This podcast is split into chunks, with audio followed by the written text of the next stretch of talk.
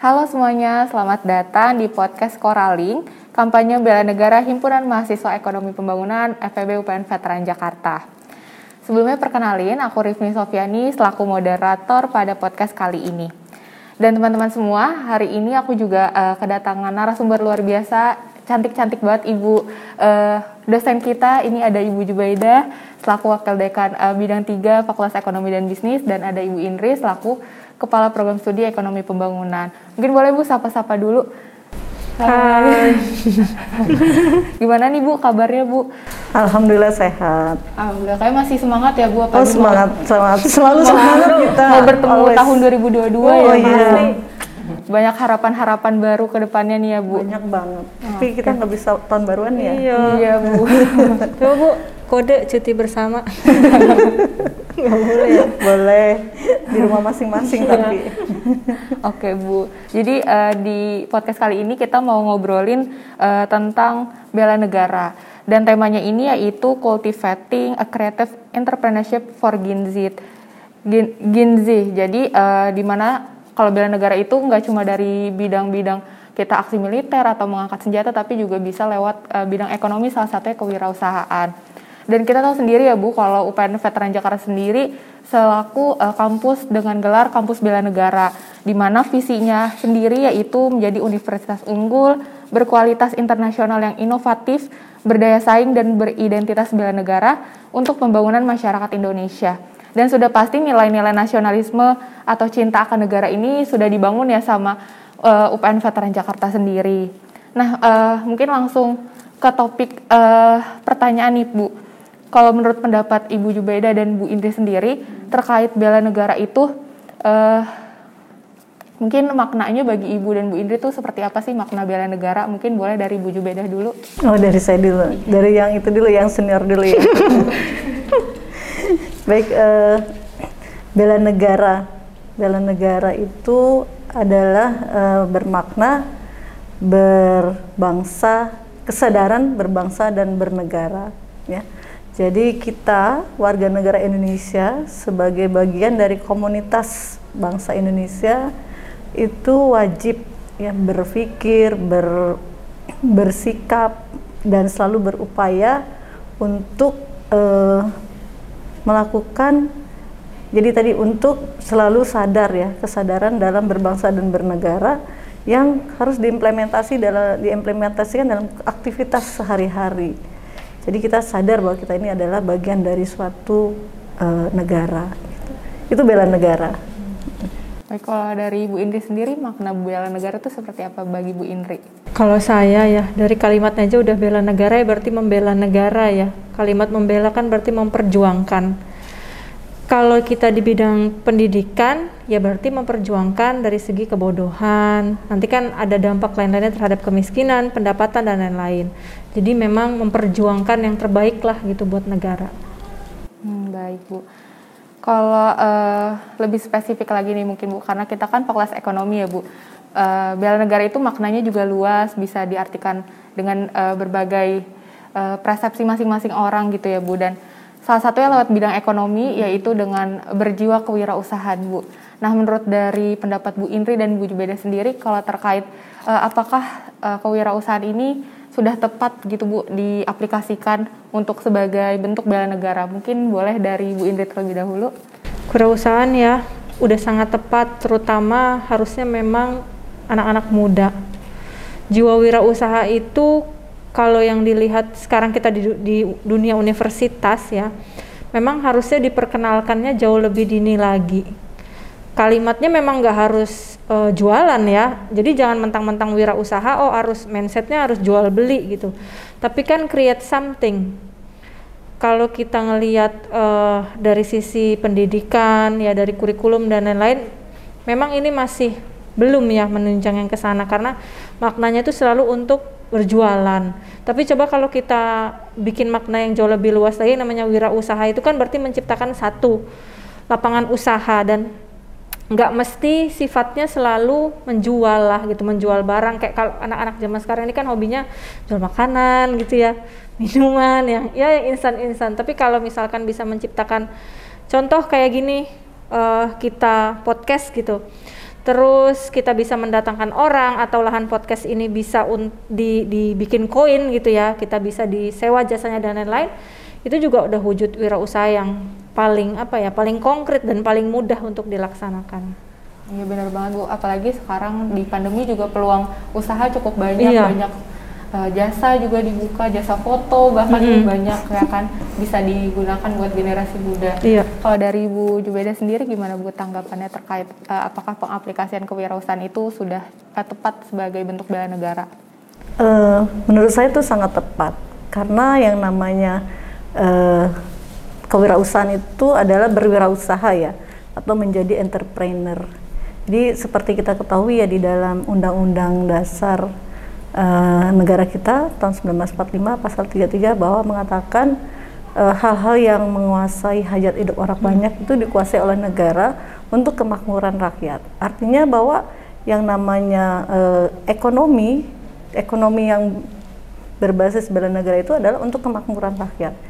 Kalau kita menjadi wirausaha yang menjadi entrepreneur, kita memiliki usaha. Usaha itu tadi seperti yang Bu Indri katakan eh, bisa membuka peluang, peluang kerja, kemudian nanti akan meningkatkan pendapatan, lalu pada akhirnya akan meningkatkan kesejahteraan atau kemakmuran rakyat. Jadi dengan menjadi memiliki usaha, menjadi wirausaha, melakukan kewirausahaan itu adalah salah satu wujud dari bentuk bela negara dalam ekonomi.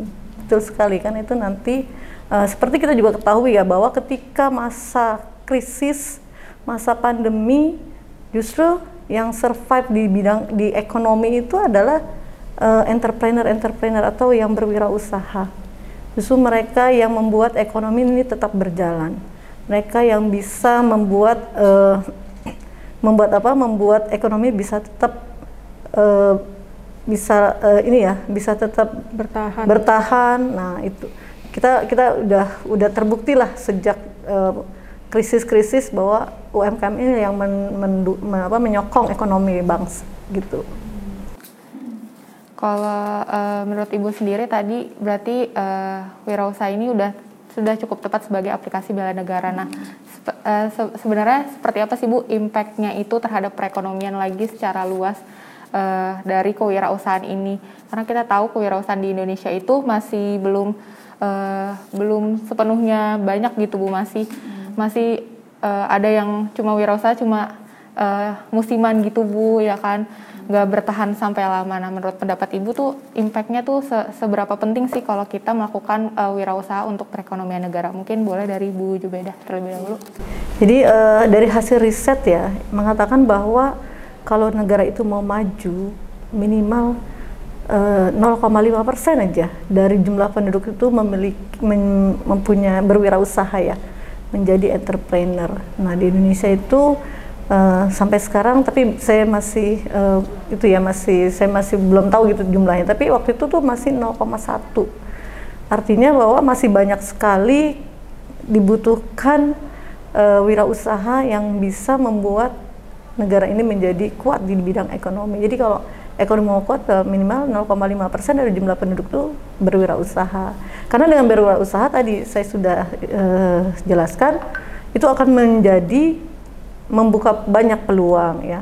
Membuka banyak peluang-peluang untuk uh, kesempatan kerja peluang untuk uh, membuat ekonomi ini berputar kemudian juga membuat uh, pendapatan ya pendapatan PDB-nya makin bertambah karena dengan adanya kesempatan kerja, penduduknya bisa bekerja, mempunyai penghasilan, penghasilan nanti akan dibelanjakan, membuat produksi berjalan ya.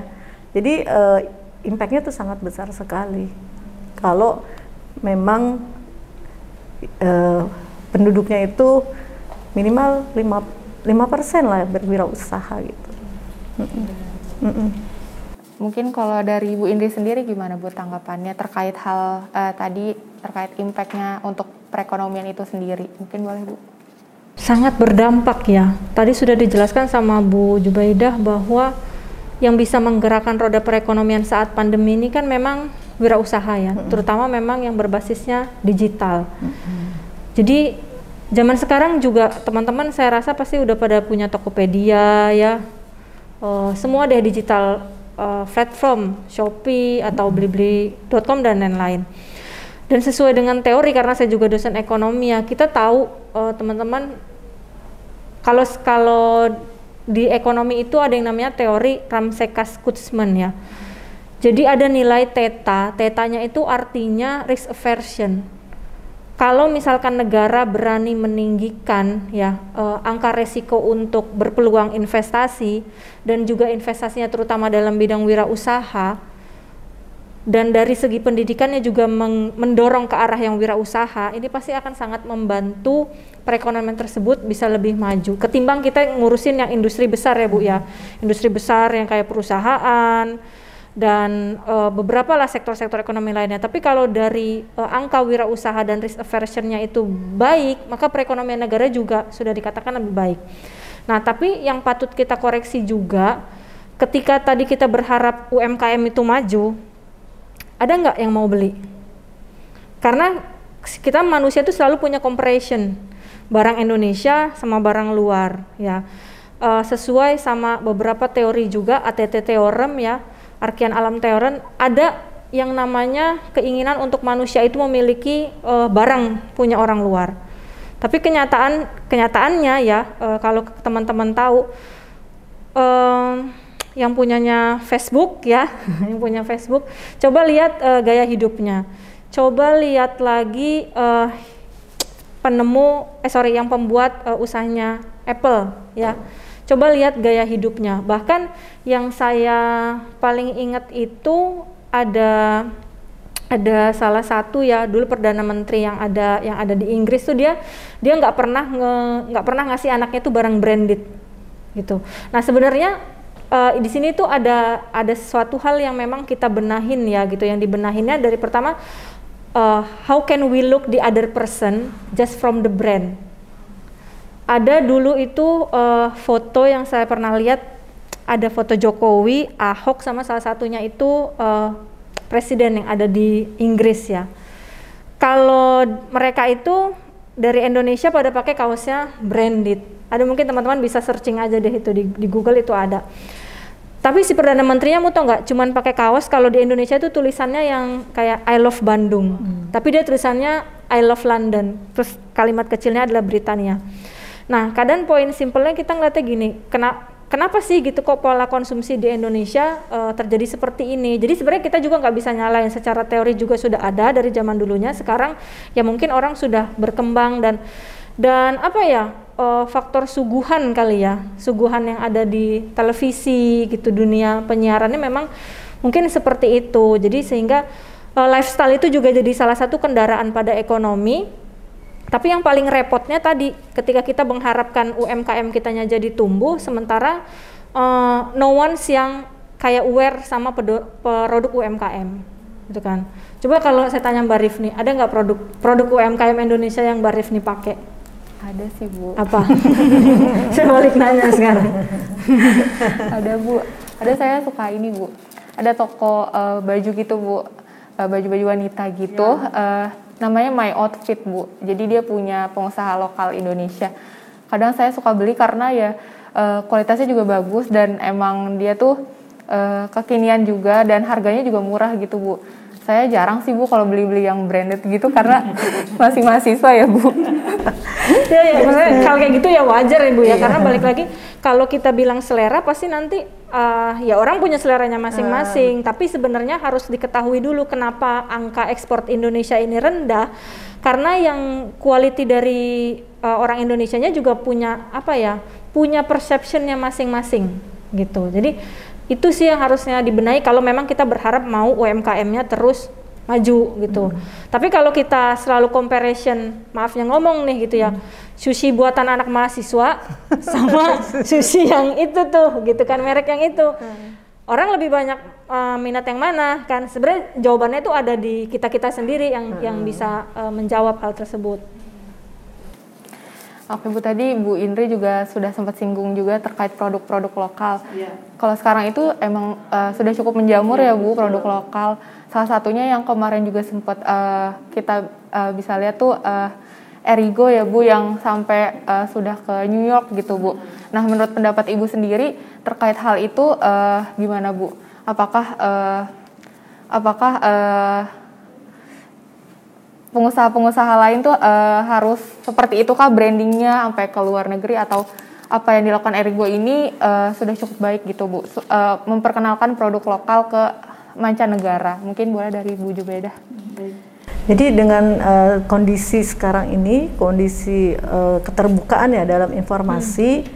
jadi bukan hal yang sangat uh, sulit gitu kita untuk bisa bisa go go internasional gitu ya.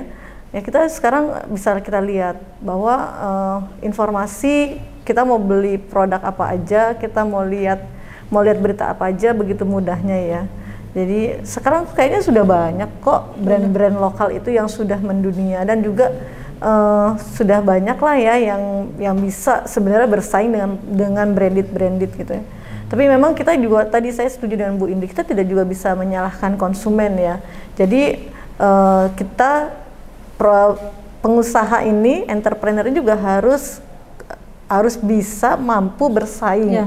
dengan produk-produk yang uh, katakanlah produk-produk yang branded. Karena saya saya yakin kok produk-produk kita tuh nggak kalah ya, nggak kalah dengan produk-produk branded.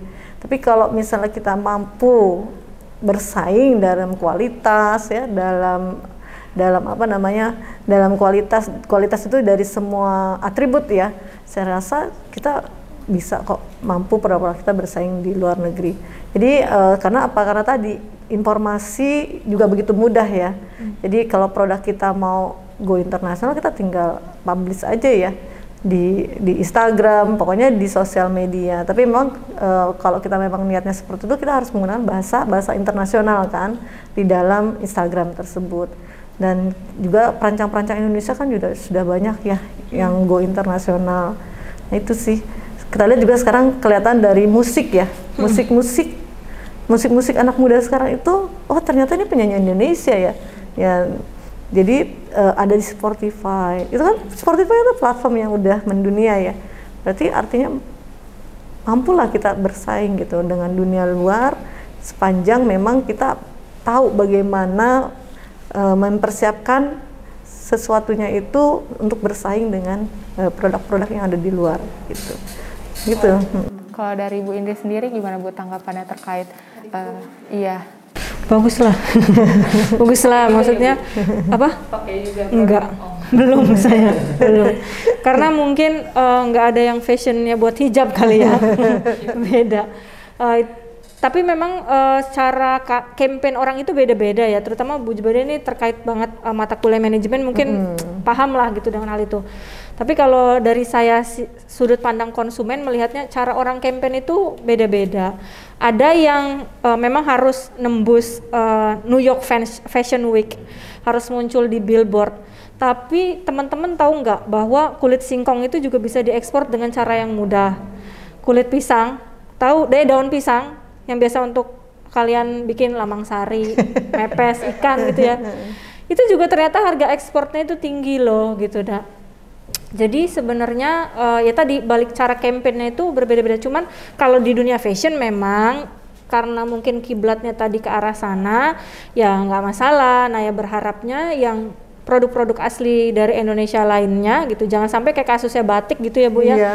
Nunggu harus direbut dulu sama negara yang sebelah sempat ada klaimnya kan ya dulu itu dan baru kita mengklaim balik gitu. Jadi jangan jangan sampai seperti itulah gitu. Kalau kalau memang uh, zaman sekarang kekuatan media sosial itu sangat kuat sekali gitu dan gratis kan ya, yeah. gratis. Jadi ya kenapa enggak gitu dipakai hal yang seperti itu.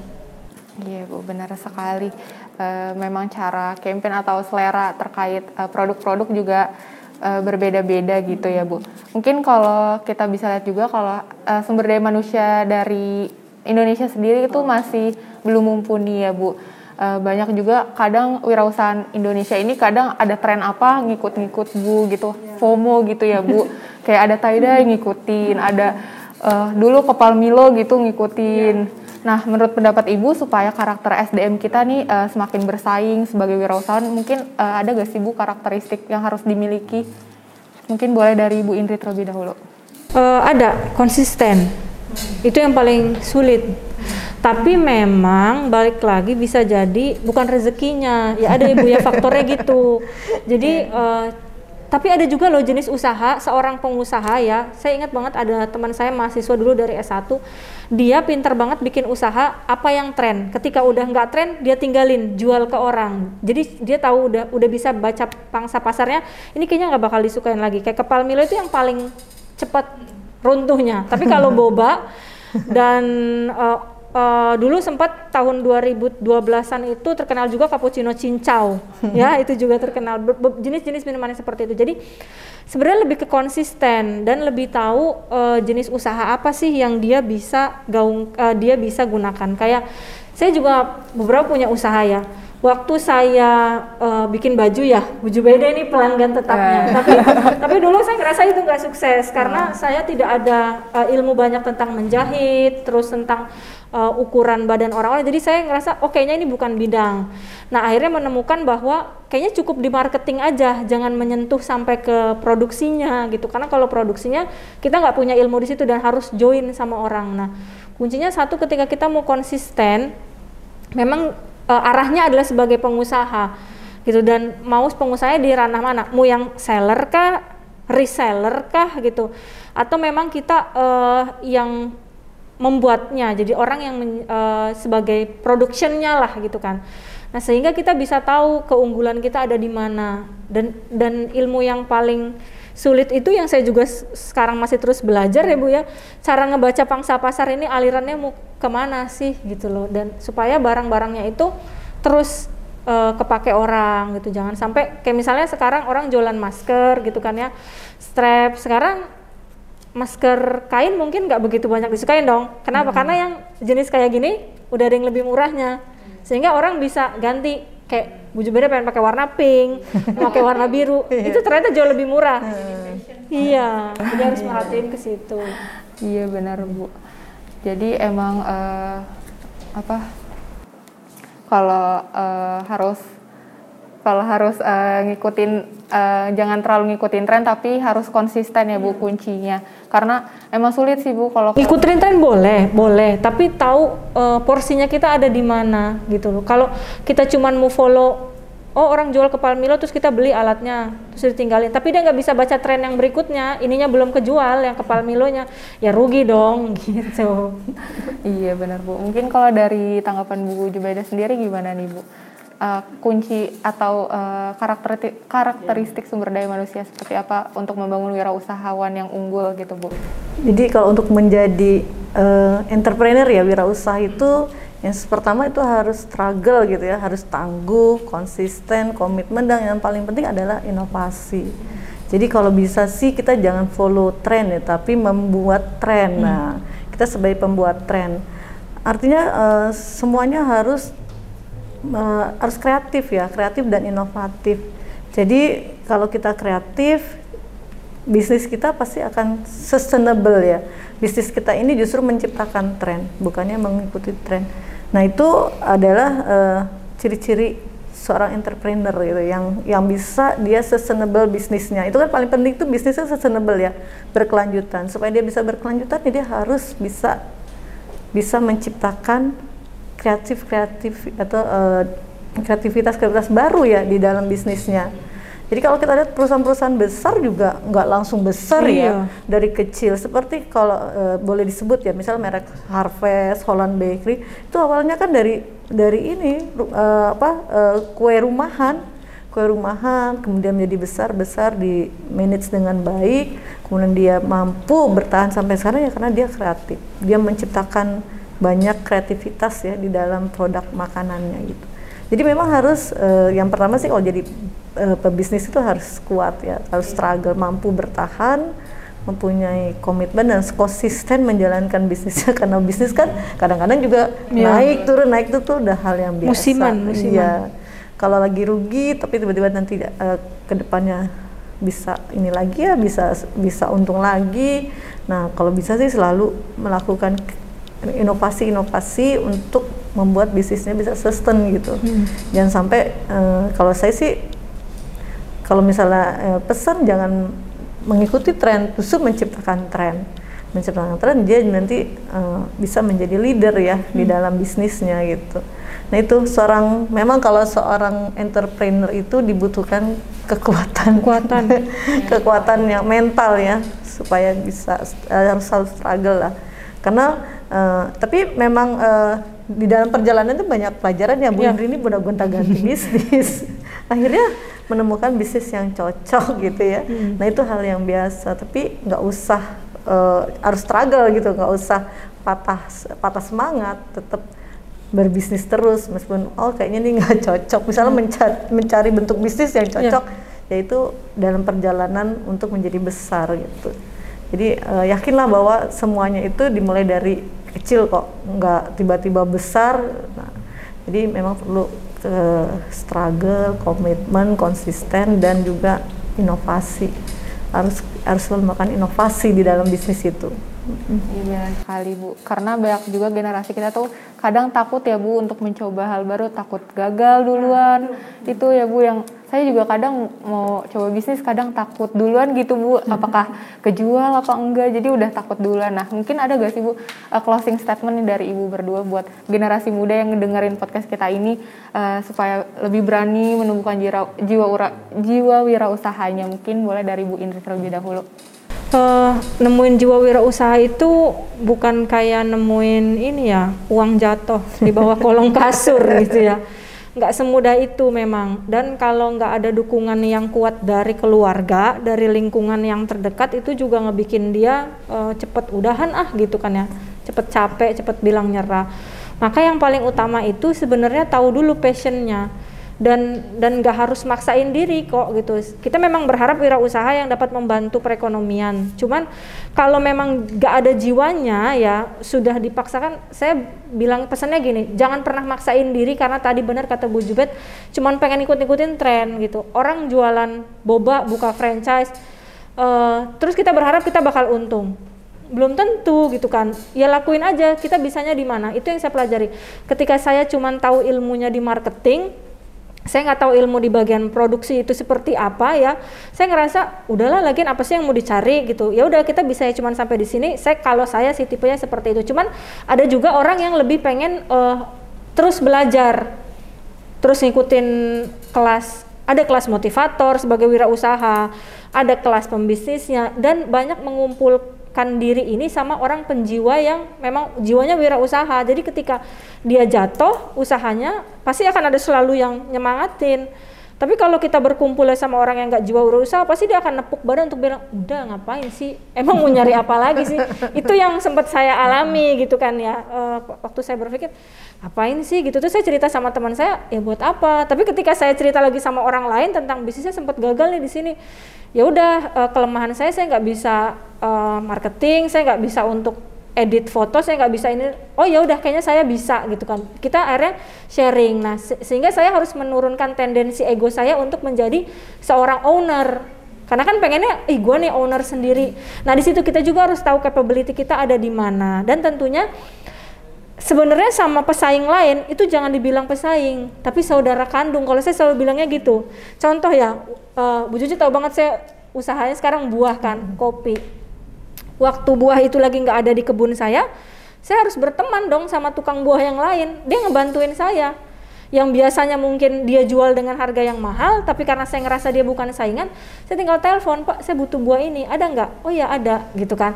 Nah gitu juga sekarang misalkan sama yang kopi ya, berulang kali misalkan kita mau, saya belajar untuk uh, ngebuat lah gimana caranya ini apa pemasarannya jauh lebih baik sehingga saya cuma tahu ya udah saya cukup di marketing sampai di situ tapi memang mungkin ada orang yang tadi jiwanya lebih struggle dari saya saya anak-anak muda tuh harus lebih lebih tangguh lagi terutama kalau emang dia nggak ada pekerjaan lain ya bu ya.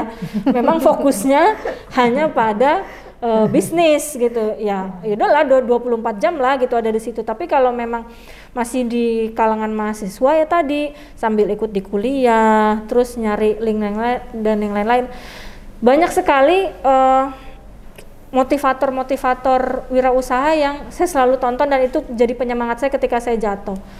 Contohnya gini, saya yang usaha buah itu saya nggak pernah bayar orang untuk jadi uh, eh, BE gitu ya brand ambasadornya. Cara sponsor saya adalah saya cari teman-teman dekat yang saya tahu mereka suka sama buah Jadi saya ingat ada rumus marketing dari yang punya Krishna, tahu Krishna yang ada di Bali ya toko oleh-oleh. Dia nggak punya rumus marketing. Rumus marketing dia uh, dia cuman pakai metodenya gini, semua orang boleh datang ke tempat dia, itu aja. Dia minta semua orang parkir mobil di halaman Krishna itu. Nggak beli juga nggak apa-apa, tapi tolong di hari ini parkir sehingga orang akan bertanya kenapa sih di hari misal minggu pagi semua orang kenapa sih parkir di sini gitu loh. Dan jadi sehingga uh, ilmu-ilmu itu yang kadang kita dapetin juga tidak hanya di akademik tapi memang harus berani ngulik ya. Tadi karena kalau jiwanya udah pengen jadi pembisnis, saya selalu bilang sama mahasiswa saya gini, nggak mau kuliah, males belajar, jangan dipaksa. Karena yang dipaksa sesuatu kan nggak enak ya. Saya selalu bilang gitu bu, jangan pernah memaksakan diri kalau emang besok ujian kita mau belajar, baru sekarang belajar itu kan sesuatu hal yang impossible yeah. lah untuk semuanya masuk. Kamu nyamannya apa sekarang? kadang pada saat kamu sedang nyamannya oh mungkin saya sedang nyamannya uh, olahraga nih lagi ngegoes oh kadang di goes itu keinget nih oh oh ada ya rumah jadi jangan pernah dipaksa gitu juga sama yang namanya bisnis ya dan dan pola hidup lainnya saya belajar untuk tidak pernah memaksa ya kalau memang lagi ada flow-nya di sini kita ikutin aja alurnya gitu tapi memang jauh lebih baik seperti Bu Jubi tadi bilang uh, pinter untuk menemukan tren dan pangsa pasar yang sesuai yang bakal jadi banyak cuan lah gitu buat kita. Oke baik Bu Indri, mungkin boleh terakhir closing statement dari Bu Jubeda untuk generasi muda kita yang dengar podcast kali ini Bu. Ya. Jadi uh, menjadi ekonom punya bisnis itu nggak salah, menjadi manajer punya bisnis juga nggak salah. Jadi akuntan ya akuntan gitu ya itu juga nggak salah, malah justru itu lebih, lebih baik lagi. Artinya bahwa uh, selain kita mempunyai profesi, kita juga membuka peluang untuk uh, orang lain ya bekerja di uh, bisnis kita. Saya besar di uh, wirausaha. Jadi bapak saya itu tidak bekerja tapi berwirausaha. Saya lihat memang karena bapak saya itu nggak um, tahu ya apa karena orang Jawa atau memang hmm. udah udah ininya ya udah bakatnya uh, tekun. Hmm. Jadi berwirausahanya itu karena ketekunan. Tapi lama eh, lama-lama juga besar bisnisnya, tapi memang agak lama. Beda pasti dengan mahasiswa yang memiliki ilmu, memiliki ilmu, belajar di kampus, yang berwirausaha pasti akan bisa lebih cepat menjadi besar. Itu. Jadi artinya kita nggak perlu takut kita kita memilih menjadi wirausaha, tapi kita juga mempunyai profesi di dunia kerja nggak perlu takut ya jadi justru itu membanggakan itu salah satu adalah uh, ciri dari bela negara jadi kita membuat rakyat menjadi sejahtera itu oke baik. Terima kasih Bu Indri dan Bu Jubeda atas closing statementnya. Semoga uh, teman-teman yang dengerin podcast ini juga uh, bisa terinspirasi ya dari kata-kata uh, ibu gitu terkait wirausaha supaya uh, tetap berani tapi jangan juga memaksakan diri yeah. tetap ikutin alurnya aja. Uh, mungkin juga aku ingin nyampein kalau uh, tetap jadi tetap kita harus jadi insan muda yang cinta akan negara sebagaimana quotes uh, patriotisme modern patriotisme sejati satu-satunya patriotisme rasional adalah kesetiaan kepada bangsa sepanjang waktu kesetiaan kepada negara Indonesia Nah Bu, karena tanggal 19 Desember juga sebagai Hari Bela Negara, boleh kita sama-sama ucapin selamat Hari Bela Negara mungkin Bu? Selamat Hari Bela Negara. Oke. Oke. Oke. Eh, oke teman-teman tadi kita udah ngobrol-ngobrol sama Bu Jubeda dan Bu Indri terkait uh, bela negara dalam bidang ekonomi ya Bu, uh, lebih khususnya kewirausahaan. Namun sebelum kita tutup podcastnya, kita mau ada seru-seruan nih Bu. Ada uh, pertanyaan singkat buat Bu Indri dan Bu Jubeda. Ya. Ini pertanyaannya jawab cepat ya Bu. Ya. Mungkin dari Bu Jubeda terlebih ya. dahulu. Kalau saya masih usia 17 tahun hari ini, apa yang hari ini saya lakukan? Cepat bu, ayo bu, Cepet, ya. lima. Menjadi wirausaha. Wih. Langsung menjadi wirausaha ya bu. Oke bu, pertanyaan selanjutnya. Saya ingin berfoto dengan artis siapa bu? Rosa. oh Rosa fansnya ya bu favoritnya oh fansnya saya suka dengan artis yang uh, multi talent, kemudian uh, sangat uh, educate ya, terus edu- uh, uh, pendidikannya bagus juga punya uh, apa sih attitude yang baik. gitu. Oke lanjut ya Bu pertanyaannya. Kalau saya menjadi Nagita Slavina, saya akan yang menikah sama Raffi Ahmad. udah kebaca. Pasti. Enggak ya pasti saya eh, akan akan apa ya akan eh, banyak membantu orang kemudian akan berprestasi kemudian berkarya untuk bangsa. Kirain saya akan keliling dunia, aja Dunia. nggak ada berhenti kalau bukan jadi Wadek 3, saya akan menjadi? Bukan jadi wadik tidak saya akan menjadi. Eh, saya tetap akan menjadi dosen. Jadi artinya itu adalah eh, passion saya cita-cita saya.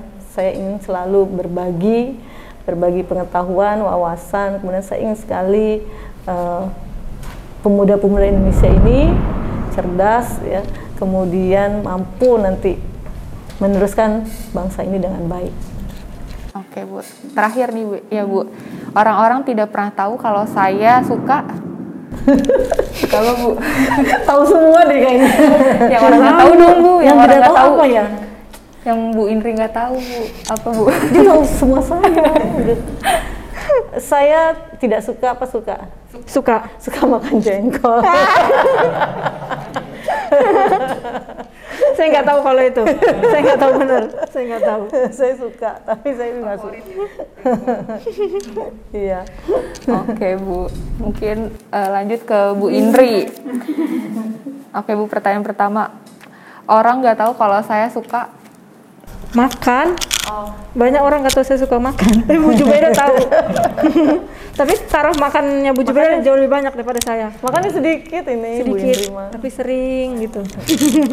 Kalau yang kelihatan tapi nggak tahu deh kalau diumpet-umpet ya nyemilnya banyak ya Bu. banyak banyak banyak banget saya nyemil. Oke Bu, lanjut. Jika saya diberikan kekuatan super, kekuatan super apa yang saya inginkan? ngilang Kenapa Bu? Mau ngilang dari menjelajah waktu ya? Mau menjelajah waktu. Iya iya. Mau pergi ke mana? Ke mana terus tiba-tiba ada di mana? Nongol siapa tahu lagi Jokowi lagi paparan saya bilang wah gitu. Tiba-tiba ada di mana di mana? Makan siang di mana makan malam di mana Nah, gitu itu ya pindah-pindah ya Bu? iya. Lanjut ya Bu. Saya pintar, saya cantik, saya baik, tetapi sebenarnya saya saya itu malas bangun pagi. Habis subuh tidur lagi ya? Iya malas bangun pagi. Oh, baru tahu nih kayaknya. Kalau saya Kirain tahu. Bu Indri. tapi tapi itu terjadinya selama Ini semua orang gitu sih Bu, malas mandi. selama ini kok selama pandemi selama pandemi gini. Karena mungkin eh, gara-gara pandemi itu kan jam tidurnya jadi berantakan ya. Terus selama pandemi itu jadi kayak ketagihan nonton film. Oh, drakor ya Bu, entah ngedrakor. drakor entah series eh, Hollywood gitu kan ya. Jadi akhirnya terus sekarang juga belajar kan lagi ngambil studi eh, jamnya jadi keubah dan akhirnya habis sholat subuh itu berat banget gitu untuk udah gitu kerjanya kan zoom jadi nggak perlu mandi ya kan? Cuma buka laptop doang. Terus saya mandi bu saya bu. Mandi. Make up itu bisa membantu semangat loh bu. Iya. Kan? Iya. iya. meskipun nggak mandi ya. Meskipun nggak Iya. Make up aja yang penting Bu. make up itu bisa membantu semangat. Betul Lanjut ya Bu. Saya merasa diri saya keren ketika keren eh, ketika lagi itu jalan sama suami saya. Nggak sama anak loh. Nggak sama anak. Karena kan kalau sama suami masih bisa dibilang masih gadis. Kalau sama anak udah ketahuan ada udah iya, udah ibu-ibu ya Bu. iya Oke Bu, lanjut terakhir pertanyaan. Kalau saya diberikan kesempatan mendapat tiga permintaan, apa yang saya ingin pinta? yang saya ingin pinta eh, saya mau eh, ibu saya pensiun.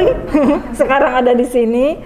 Terus saya mau sekolah ke luar negeri. Itu karena possible semua yang nggak mungkin ter eh, impossible impossible semua tidak mungkin terjadi dan yang terakhir tadi eh, mengulang hamilnya anak saya yang pertama bisa nggak itu diulang lagi jadi bisa jadi dia keluar dengan keadaan lebih baik Oke Bu, wah seru banget nih eh, pertanyaan jawab cepatnya dari Bu Indri dan Bu Jubaidah.